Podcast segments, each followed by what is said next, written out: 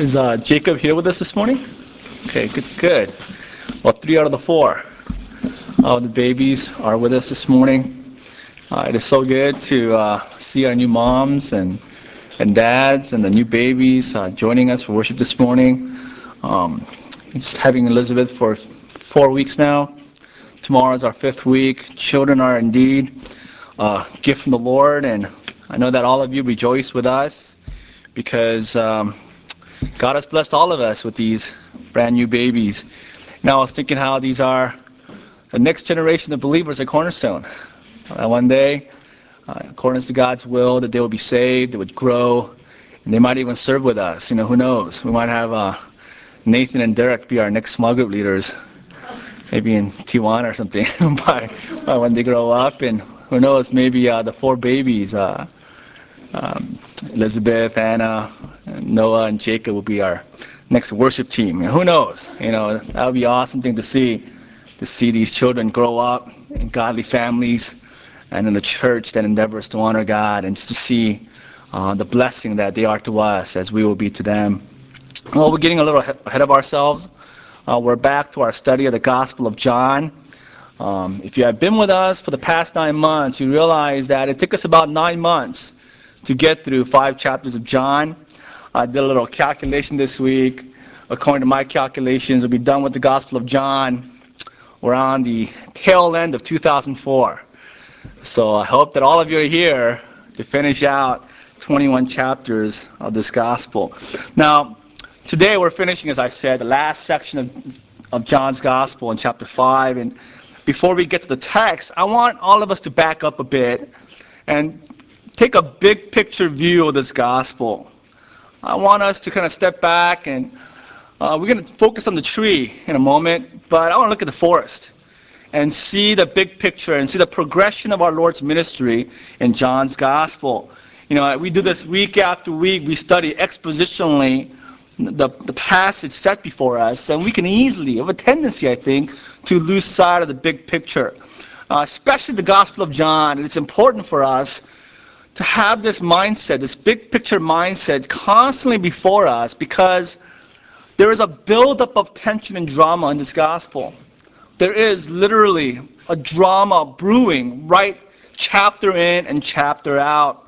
Well, go back to chapter 1, just in your minds, way back to the beginning. You remember that John begins with a prologue, and it begins much like the book of Genesis. It has a sweeping beginning. It begins with in the beginning was the Word. The Word was with God, and the Word was God. The Gospel of John begins unlike any other Gospel. Other synoptic Gospel writers, Matthew, Mark, Luke, begins with a prophecy of Isaiah, as does Mark. Or Matthew begins with the birth of Christ. But John begins in the beginning, literally, from before the foundation of the earth. He spends 18 verses setting the whole stage for the rest of the Gospel. The next period is John 1 19 through 454. 119 through 454. This is the period, what many Bible students call the period of consideration. The period of consideration. This is where our Lord begins his public ministry. It is at this point that he's baptized by John the Baptist. He performs his first miracle. His first disciples come to him and begin to follow uh, as disciples of Christ, and he performs the first of two, eight, two of eight sign miracles in this gospel. This is the period of consideration. Now, with the opening of the fifth chapter of the Gospel of John, John introduces his readers to a period of controversy. Period of controversy. Chapter 5 all the way to chapter 7. If you have read through the Gospel of John, you might have noticed a change in tone starting with the fifth chapter. There's a sense where from here on out in the fifth chapter, the enemies of Christ dig in. They've kind of like, they're set in their opposition against the Lord. They dig in and they begin to vigorously oppose Christ and his ministry. They intensified their opposition against him. We studied this last week that they tried harder to kill him after his statement in verse 17. They're opposed to him, but starting in chapter 5, it intensifies the degree of their uh, antagonism against Christ. And this is a profound effect of the disciples. I mean, they're excited, they're following the Lord, his ministry is growing and prospering, he's performing miracles, and yet they see this brewing controversy, this opposition, antagonism against their Lord, and there's an effect against them. In chapter 5, this external pressure begins to grow against the disciples. And then in chapter 6, an internal pressure because Christ makes specific demands to the disciples on, on terms of his discipleship. He raises the bar, if you will. If you want to follow me, you must have you must literally eat my flesh. The commitment to me must be internal, must be exhaustive, must be complete. So disciples are going through controversy, as is the Lord. Now, this, this period of controversy is all precipitated by a seemingly harmless, innocuous event. I had to look up innocuous just to make sure I had it right. But a harmless, innocent event. We studied this last week. Our Lord goes to Jerusalem in the beginning of chapter 5 and he goes to the pool of uh, Bethesda um, by the sheep gate. And there are a bunch of all these sick people, the blind, the deaf, the lame, that are gathered at this pool because they, ha- they believed in a myth that you can be cured when the water was stirred by a certain angel. Well, consider this pathetic uh, um, picture here. These sick people are gathered for a healing that will never come. And there is a particular invalid who's been paralyzed for 38 years our Lord, out of compassion, out of pure mercy, reaches out to this man and he heals him completely, where instantly he gets up out of his mat on which he was lying upon and he begins to walk. And our Lord tells him, Take up your mat, take your mat and go. But the controversy was surrounding this, surrounding this um, miracle because the day was the Sabbath. It was the Sabbath, the seventh day. And the Sabbath police, they were out in full force. These religious leaders, upon seeing this guy who was an invalid for 30 years, can you blame him for carrying his mat? They arrest him, they seize him, and persecute him. They're like the Jewish Taliban, I guess. They're enforcing religious rules on people. And they're persecuting him. What are you doing working on the Sabbath? And here's this man, his response is that this man who healed me told me to carry the mat. I'm not culpable. It is not my responsibility. The responsibility, the onus is upon this man. And later on, they found, find out that it is Jesus Christ of Nazareth. So they surround Jesus in Jerusalem and they persecute him, starting in verse 16. And they say all manner of ill against him because he has transgressed against the law of God. And they were not prepared for Christ's response.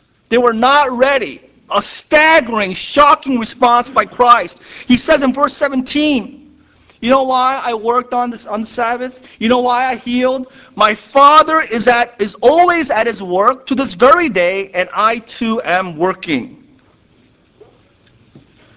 I'm sure the Pharisees they're blown away. They literally took a step back. They were cocking their fists. Because Jesus had the audacity to call the Father my Father. And we went into that last week.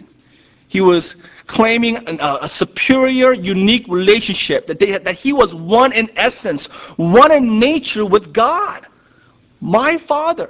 And my Father, he rested on the first Sabbath as an example to the world, but not every Sabbath after that. My Father is always working, therefore I am working. So he's equating himself with God, right? God is working, that's why I am working. Why? Therefore, because I am God. And the Jews understood this. Jews understood that this was not, he didn't misspeak, they're not misunderstanding him. They understood, verse 18, that he had made himself equal to God. Sin in their eyes of blasphemy. Well, look, if anybody else had made the statement, it would be blasphemy. If Abraham, if Moses, Isaiah, all the prophets throughout the scriptures had made the statement, they would be an, instantly a false prophet and a blasphemer and worthy of capital punishment, worthy of the death penalty, but not Christ. Because when Christ made these statements, when Christ said these words, these words are completely true. Well, Starting in verse 18, they tried all the harder to kill him. Verses 19 through 30, our Lord defends himself, and we don't want, I don't want to give any kind of sense where Jesus, Jesus is on trial. And as we conclude this section, that'll be blatantly clear that Christ is not defending himself to appease the Pharisees. He's not on trial here. They are on trial. The verdict is guilty, and Christ uh, um, stomps on the gavel and declares this be, that this is true. They are on trial, not Christ, but for the sake of testimony, he defends himself and he claims, um, he makes claims con- concerning his deity, that he is in fact God in flesh. Nowhere in New Testament, uh, nowhere in the New Testament will you ever find such a clear declaration in the words of Christ himself concerning his true identity. I mean, this is a great statement concerning who Jesus really is. In verse 19, the Son does nothing by himself. It's not pointing to his limitation, it's pointing to his perfect conformity, his perfect unity in his will and his action with God. He's saying, God and I are perfectly one together. Verse 21 just as the Father gives life, I give life. Just as. Verse 22, the Father has entrusted all judgment to the Son. Why? Verse 23, so that all may honor the Son just as they honor the Father. Right? An incredible statement. The second part of that is anyone who does not honor the Son does not honor the Father. If anyone does not acknowledge the deity, the lordship, the authority of Christ, they are not in any way honoring God. And then verse 25, he says that salvation is found in him alone, that his words give life. And then he comes back all the way around to his opening statement again in verse 30. By myself, I can do nothing. My judgment, my testimony are perfectly united with God the Father because we are one. We are united. Oh, verse 31 then is a continuation of that idea. And starting in verse 31, Jesus calls witnesses to validate his claims. He calls witnesses to confirm what, that, what he is saying is true. Now look at verse 31. Our Lord says, If I alone bear witness of myself, my testimony is not true. The NIV says it this way If I testify about myself, my testimony is not valid. Now, what is he saying in that verse? What is our Lord saying in verse 31? Now, just theologically, we know that certainly he is not saying that his, that his words are not true unless they are confirmed by someone else. Right? He can't be saying that. Right? I mean, the law does say in Deuteronomy 19:15 that there must be two or three witnesses to confirm truth, for truth to be established. But that law is for man. God never needs a confirming testimony about his word. God doesn't need man to affirm and, and validate his testimony. Men need that, but not God, not the Son of God. To suggest that Christ needs affirmation by anyone is deeply dishonoring. I believe he is saying this for their benefit. The context is important. They're trying all the harder to kill him. They're opposing him. They're set to persecute and murder him. And our Lord says, in your estimation, according to your views, if I testify concerning myself, you believe my testimony is not true. This is confirmed in John chapter 8. Later on in John chapter 8, the controversy is brewing, it is intensified, and he makes this statement I'm the light of the world. Whoever follows me will never walk in darkness, and then in 813, the Pharisees challenged him Here you are, appearing as your own witness. Your testimony is not valid. Our Lord knows that they are thinking this. So, in the outset of in verse 31, he tells them, According to your view, unless I have confirming witnesses, my testimony is not valid. He informs them, he knows that they will not accept his testimony by itself. So in verse 32, that's why Jesus says, There is another who testifies in my favor.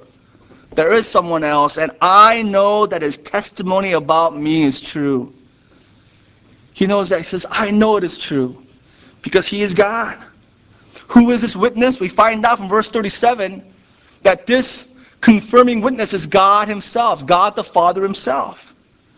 Look at verse 37. The Father who sent me has himself testified concerning me. Now, in verse 32, he does not identify who this witness is, but based upon verses 33 through 35, it's obvious that the Jews had someone in mind. So you have someone else that confirms your claim. It must be John the Baptist. You're thinking about John the Baptizer. Our Lord, perceiving this, he says, verse 33, You have sent to John, he has testified to the truth. Right? Jesus doesn't say that, he does not say that the testimony, that the witness is John. He says, You sent to John, but he is not my witness. Why? Because verse 34, Christ says, The witness that I receive is not from man. The witness that God calls is not a man. But the witness that the Pharisees are thinking of is this man, John the Baptist. Now, why does Jesus mention this? Because the Pharisees acknowledged that John the Baptist was a prophet of God. They actually sent a contingent, a representative of Pharisees to go to the other side of Jordan, the middle of the desert, middle of the wilderness, to listen to John the Baptist, to observe his ministry. And their report was that this man is certainly a prophet. Our Lord contrasts himself with the leaders. In verse 33, that you in the Greek is emphatic. That's the first word in the Greek. Our Lord is contrasting you sent to John. You, you acknowledge John, but I, verse 34, but I do not receive, I do not entertain, I am not seeking man's testimony. He, Jesus doesn't need man's testimony to confirm who he is. He doesn't need John. Verse 33 tells us why he mentions John. He mentions it out of compassion. You, you acknowledge John as, about, as a prophet, so maybe you'll believe him. You won't believe me. You, you believe in John, so why don't you believe what John is saying? John said, Behold the Lamb of God takes away the sins of the world. John said of me, I am worthy to untie his shoelaces. John said of me, he must increase, I must decrease. Why don't you believe in John? He said this that they might be saved. But they won't believe in John, they won't believe in Christ. Uh, and that's the sad response these Jewish leaders. Our Lord again does not accept or need man's testimony. How can a man confirm God? How can a sinful man add to God who is infinitely holy? It is impossible. Our Lord says, you know what? I don't need a man's testimony to confirm my claims. Not only do I not need a man's testimony, he says, I have a greater witness. I don't need his testimony because I have a far greater witness. Verse 36. But the, but the witness which I do have is greater than John. In every way, the three witnesses that the Lord will call in every way is far superior than the last Old Testament prophet, John the Baptist. So, starting in verse 36, one by one, he calls three witnesses that will confirm his claims that he is equal with God. The first witness, the first testimony is the works of Christ. Verse 36 the works of Christ. For the very work that the Father has given me to finish, and which I am doing, testifies that the Father has sent me. First proof, guys. What is the proof that Christ is really sent by God the Father? What evidence is there that he is indeed the Son of God? Our Lord sets aside John's testimony and he raises this, this, this evidence, this irrefutable testimony of his miraculous works. He directs his, their attention to these works as the first evidence, first proof, if you will, of his deity. He says, These works that the Father assigned to me testify, they declare that I am God in flesh. I am equal with God the Father. Even one of their own acknowledged this. Remember John chapter 3? A certain man named Nicodemus came to Christ at night because he feared the Jews. And what did he say to Christ? John 3, verse 2, he said, Rabbi, we know you are from God. We know you're from God. For no one could perform the miraculous signs you are doing if God were not with him. Even, a, even, even one of their own, a Pharisee, remember the Sanhedrin acknowledged the irrefutable evidence. Look at the miracles that you're doing. Obvious you're sent by God. Later on in John chapter 9, verse 26, another healing causes a great controversy. In John, John chapter 9, it's this blind man who is healed. They they interrogate this blind man, the Pharisees, and they asked him, What did he do to you? How did he open your eyes? John 9 27, I told you already, you did not listen. You want to hear it again, do you? Do you want to become his disciples too? They hurled insults at him, and they said, You are this fellow's disciple. We are disciples of Moses. We don't know where this man has come from. The man replied, we know that God does not listen to sinners. He listens to the godly man who does his will. Nobody has ever heard of someone opening eyes of a man born blind. If this man were not from God, he could do nothing. This blind man testifies, obviously by his works, prove that this man is God, sent by God, because no one can perform such miracles were not from God. Here is the first witness that Christ appeals to uh, in proof of his deity. His works are, especially for those New Testament um, um, people that surrounded him, uh, they're witnesses of his miracles. They were irrefutable, unmistakable witness to him, witnesses to him. Our Lord, his miracles are amazing.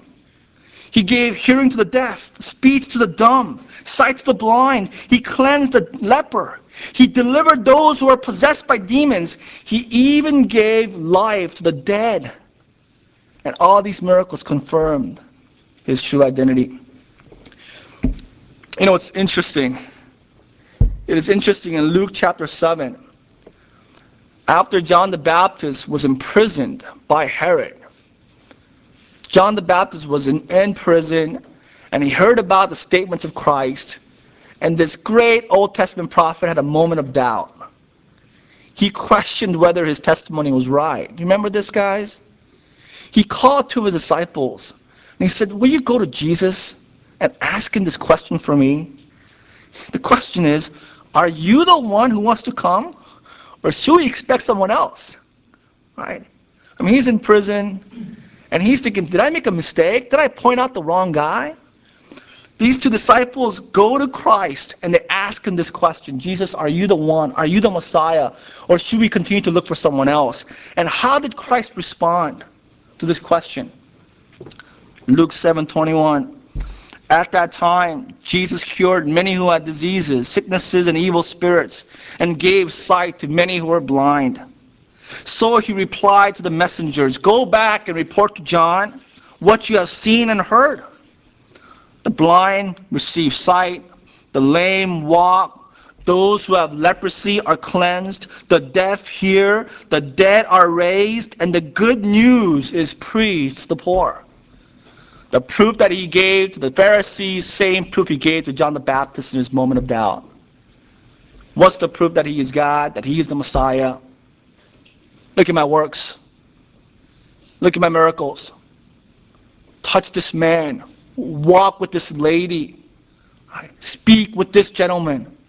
These are all signs, testimonies, if you will, validating my claim as equal to God. I mean, these miracles mean something. They are neon signs, if you will, pointing to the fact that He is God.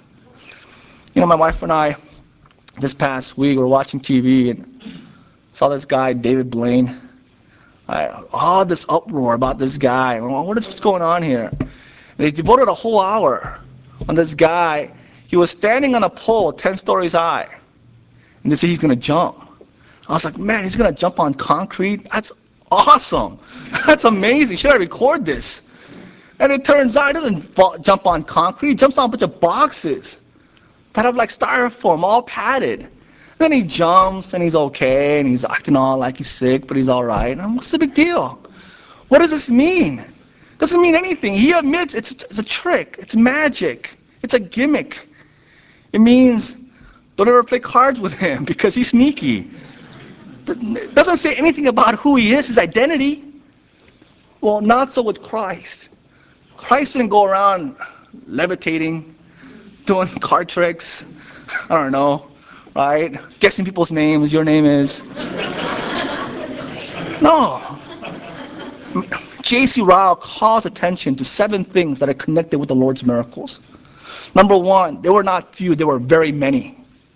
He didn't perform just a few miracles, he performed countless miracles. Secondly, they were great, right? They weren't little miracles, they were incredible miracles. Thirdly, they were done in public, not in a corner, not secretly, not only a few eyewitnesses, but done in public. Fourthly, they were almost always works of love, acts of compassion, right? Almost always acts of compassion. Fifthly, they made direct appeal to man's senses. It can be verified. This man was blind. Now he can see. This man was an invalid. He can walk. They were verifiable miracles. Sixthly, they were artless, meaning they were not staged. He didn't call the cameras. He didn't call his pub, you know, public publicity manager. I mean, he wasn't staged in any sense. In the natural course of his ministry, he performed miracles. And seventhly, they were efficacious. The, the, cures were instantaneous, they were not gradual, they were complete and perfect. All these miracles point to that He is God, irrefutable. This, is, this alone is enough. We don't need any, anything else. But He continues. He says, I have one more witness. It's found in verse um, 37. And the Father who has sent me has testified himself concerning me. The second witness is God the Father himself. The Father personally testifies that Jesus is his Son, meaning same in essence, same nature. We are both God. When did this happen? Commentators, Bible interpreters are somewhat, there's a debate about what our Lord is referring to here. To me, it's somewhat clear. It's past tense. The most obvious choice is, the, is John, uh, Matthew 3, when our Lord was baptized by John the Baptist, and that inaugurated his public ministry. Soon as he came up and out of the water, something happened in this baptism that will never happen in any of our baptisms. Right? If you got, if you're baptized, this didn't happen to you. Right? The earth didn't open up, the skies didn't open up. There was no voice. When Jesus was baptized, the skies opened up. The Spirit of God descended like a dove, lighting on him. And a voice from heaven testified, saying, This is my Son, my beloved Son, with whom I am well pleased. This was an audible voice of God, heard by all those who were present at the baptism, testifying that Jesus' claims are true. The third and final witness called by Christ, called to the stand by Christ, is the testimony of the Scriptures the testimony of the scriptures. Verse 39 You diligently study the scriptures because you think that by them you possess eternal life. These are the scriptures that testify about me. This is the last testimony, last witness, and for you and I, it is most important. Why?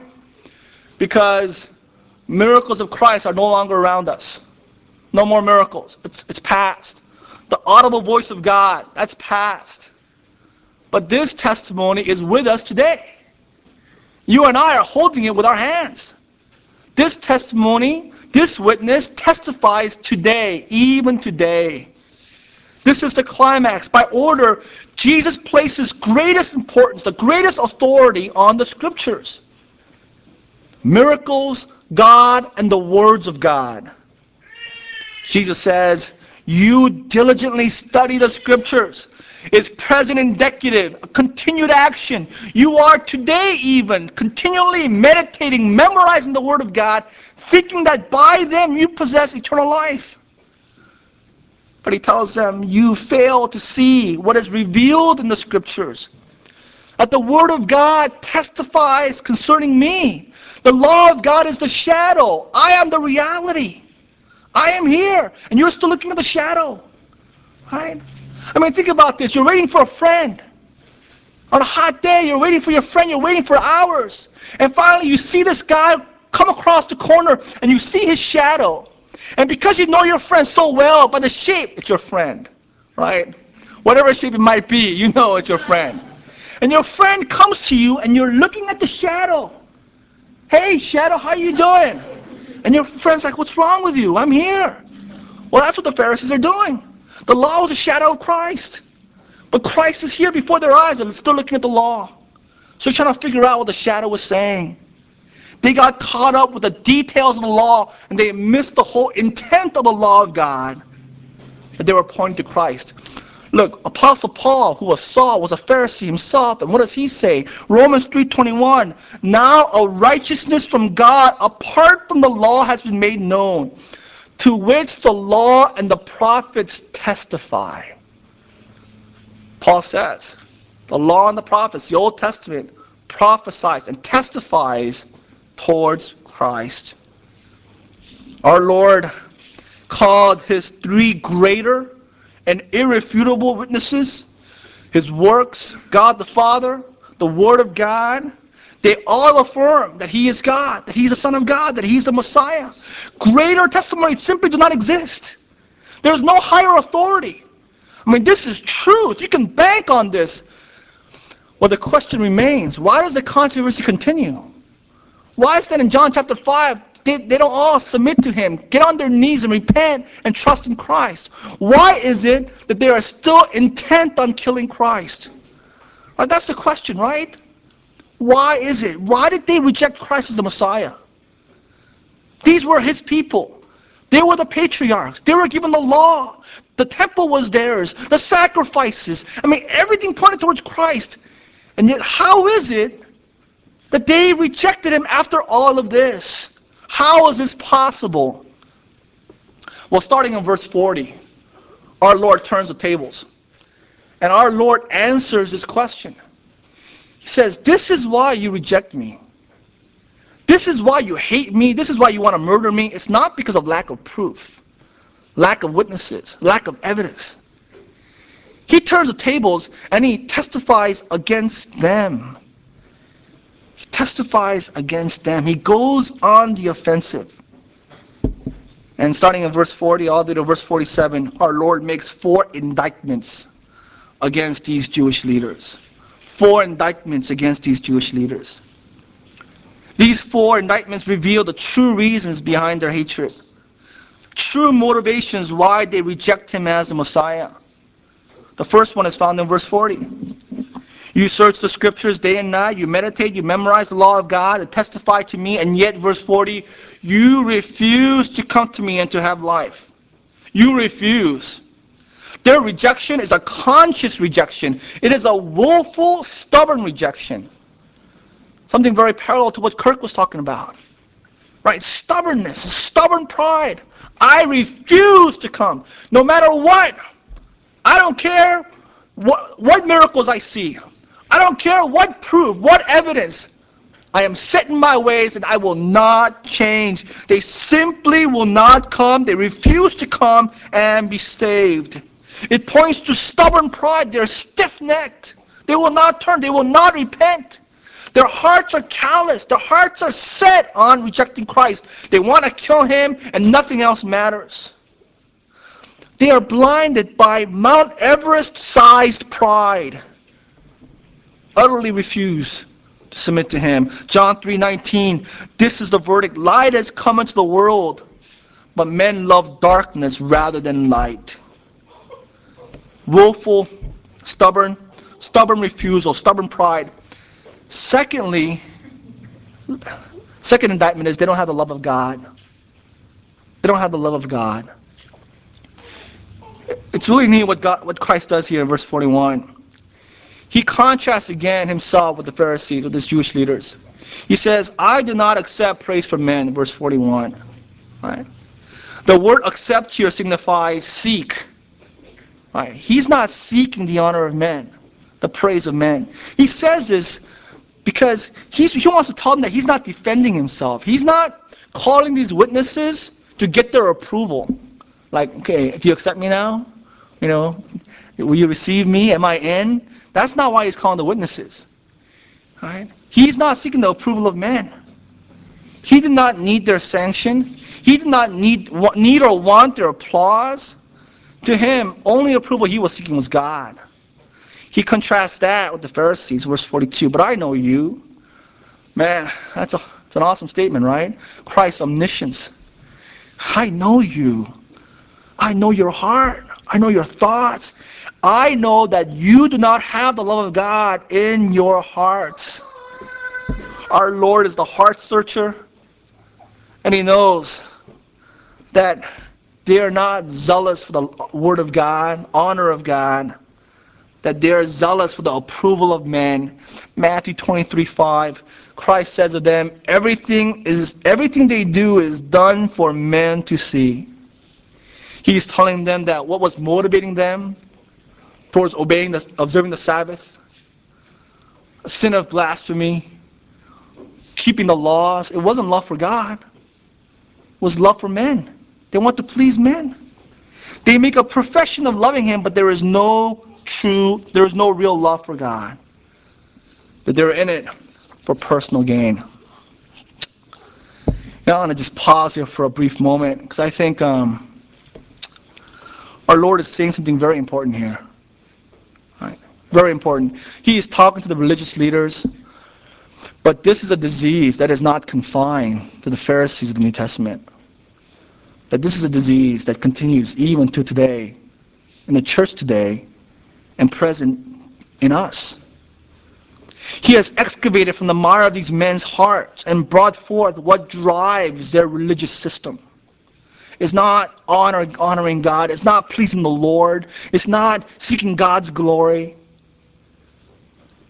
What drives them is, they want the praise of men. They want to be liked. They want to be accept, accepted. They want the glory of man's attention. And Christ says this is diametrically opposed to loving God. Did you guys get that? How she didn't distract you guys, right? Seeking the praise of men is opposite of loving God. It's not a small sin.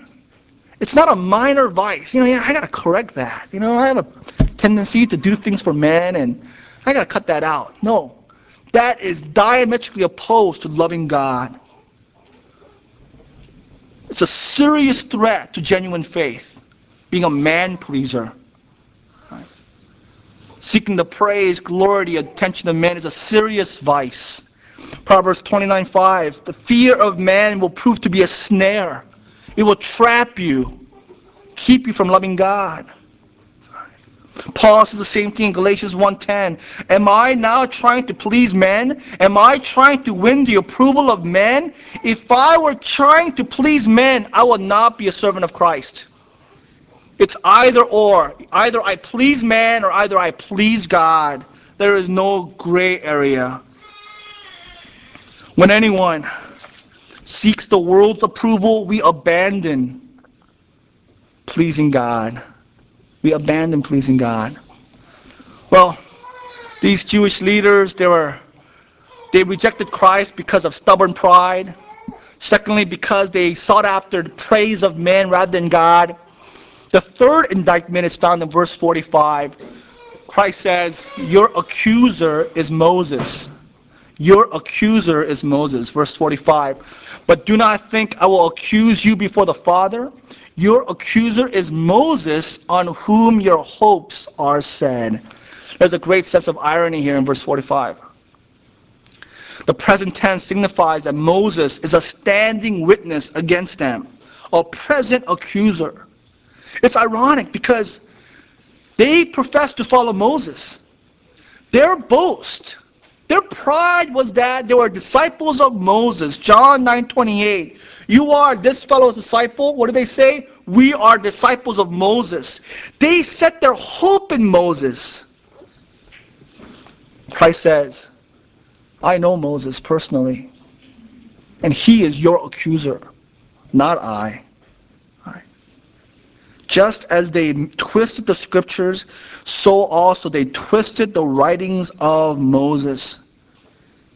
Jesus' accusation, his indictment, if you will, is that the person that they hoped in is their accuser because they fell short of obeying the law of God. Let me quote to you from Machen. He was a pastor and a theology prof uh, several decades ago. Somewhat lengthy, but listen to what he says. The Judaism of this period is not characterized by a profound sense of sin. And the reason is not far to seek. The legalism of the Pharisees, with its regulation of the minute details of life, was not making the law too hard to keep. They were making it easy to keep because they're, they're twisting it to fit their system. He concludes a low view of law leads to legalism. High view of law leads to a man seeking after the grace of God. The fact that they sought after Moses tells us that they had a low view of the law of God because they were twisting it and they became legalistic. If you have a high view of Moses, you will say, I cannot keep these laws. They are a schoolmaster leading me to Christ, leading me to the mercy and grace of God because it is impossible for me to keep these laws. So, in spite of all their boasting, all their outward profession, they were not followers of Moses. And then the last indictment, the strongest one, verses 46 through 47. If you believed Moses, you would believe me, for he wrote about me. But since you do not believe what he wrote, what he wrote, how are you going to believe what I say? Not only is Moses their accuser, not only is their profession false, they don't even believe in Moses. They don't believe his words. Right? The contrast here is between the writings of Moses and the words of Christ. Right? That's the contrast. Our Lord is saying, you guys talk about the Torah all the time, the Pentateuch, the first five books of the Old Testament. You say it's so high, you revere it, you memorize it, you consider it sacred. You quote it verbatim wherever you go. You don't even believe the Torah. You don't even believe the writings of Moses. Now, if you don't believe the writings that you so revere so highly, so esteem, how are you going to believe what I say. Right? Impossible. The converse is true. If you believe in the writings of Moses, you would believe in me because the scriptures testify towards me, says Christ. Right? This is the greatest misconception, I believe, of the Pharisees, and it, I think it does all of us a great deal of harm um, a, a, great, a fair number of people have warned me not to warn me not to be too committed to the Bible, because I'll become legalistic like the Pharisees. Have you heard that? You don't want to believe the Bible too much, because then you'll be a Pharisee. I think Cornerstone gets that kind of reputation sometimes. Man, they're so into the Bible. The guy preaches for like 40 minutes, and they all listen and write notes. They're like Pharisees. The greatest misconception of the Pharisees is that they did not believe the Bible. Right? That's what led them astray. What Christ called them to, it's the exact opposite. They were not committed to the laws of God. If they believed the Bible, if they believed in the Old Testament, they would have believed in Christ. God's will for us is likewise to believe in the Word of God, to commit to the Word of God. If we believe in the Word of God, we will in no way miss out on God's will. Well, this is a this is the truth spoken by our Lord. He he defended himself not before man, but before God, and called three witnesses, his works, Father, God the Father, and the words of Christ, the, the words of Scripture, and then he made four scathing indictments against his enemies that proved to be true. Well, again, our Lord was speaking to these Pharisees. How does this apply to us? Let me suggest three applications for all of us here. Number one, if you have not trusted in Christ today, will you admit that it is out of stubborn pride? I mean, you're reaching. You're reaching. You have nothing to hold on to. You have all these proofs, these testimonies, these miracles of Christ, irrefutable evidence, proof that Christ is God. But the only reason you stay as a non Christian, as an unbeliever, is simply pride. You don't want to change. You don't want to repent. You want to hold on to yourself, and you're just being stubborn. Will you repent today? Will you turn to Christ? Humble yourself and repent. Second application is do you have genuine love for God? Do you have love for God? I mean, in a church, it's so dangerous to be motivated by doing things before men, doing things to be seen. And that's not a small sin. That's not a small, harmless vice or a character defect, a personality issue. That's a serious sin. Right? It's a dangerous, soul threatening vice. Look, you and I, we must be motivated purely by the glory of God, purely to please Him. If in your heart today you are dominated by people's opinions, you fear men, your life is driven by what do my parents think? What does my friends think? What do my friends think? What, does, what will the church think? If that is what's driving you today, I'm afraid you have a short Christian life ahead of you. You will not be with, with us too long. Not because of anything in the church or, or, or anything personal, because this is a soul threatening sin. If you're seeking the pleasure of men, you do not love God. And that is the motivation of all true Christianity. Love for God. That is the one commandment made by God, Deuteronomy 6. That is the one question Christ made to Peter Do you love me? The sole thing that drives our, our obedience, our worship, our activities, everything we do must be the love of God. And finally, um, do you truly believe in Jesus Christ? I mean, look at these Jews. I mean, they diligently study the scriptures. They set their hope on Moses. And the shocking truth is, Moses is their accuser. Could we parallel that with some false Christians today? They study the Bible, they're involved in religion, they're involved in ministry, they profess to have hope in Christ. Well, if your faith is not genuine, Christ is your accuser. Christ will say to you, the false believers, false, those who are false Christians, Matthew 7, Many will say to me on that day, Lord, Lord. And I will tell them plainly, I never knew you. Away from me, you workers of iniquity. I will be your accuser, saying that it was outward pretension. Your faith was disingenuous. You thought you hoped in me. The shocking truth is, I will be your accuser. Encourage you to not be blind like these Pharisees all of us, myself included, that we would seek and endeavor to put our complete trust, complete hope, and believe in Christ and His words. Let's pray.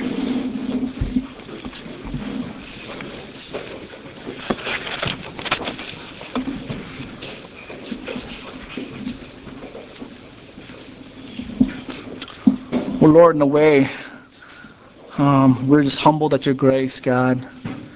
Um, you were so patient with these Jewish leaders, and they were intent on murdering your own son, laying their sinful hands against his body, and they murdered him, they rejected him.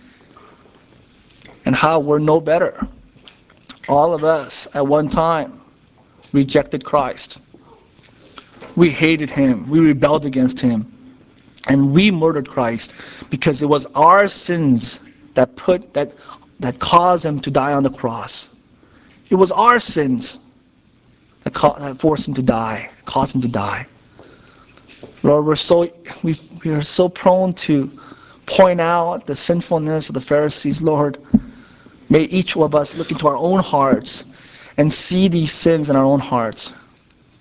And may it cause us, having a high view of God's word, may it cause us to cling to you May it cause us to cast ourselves in the grace and mercy of Christ that we might be saved. Lord, we love you. We want to honor you. We want to glorify you. You are God. You are King. You are equal with the Father. May all worship go to you untouched. In Jesus' name we pray. Amen.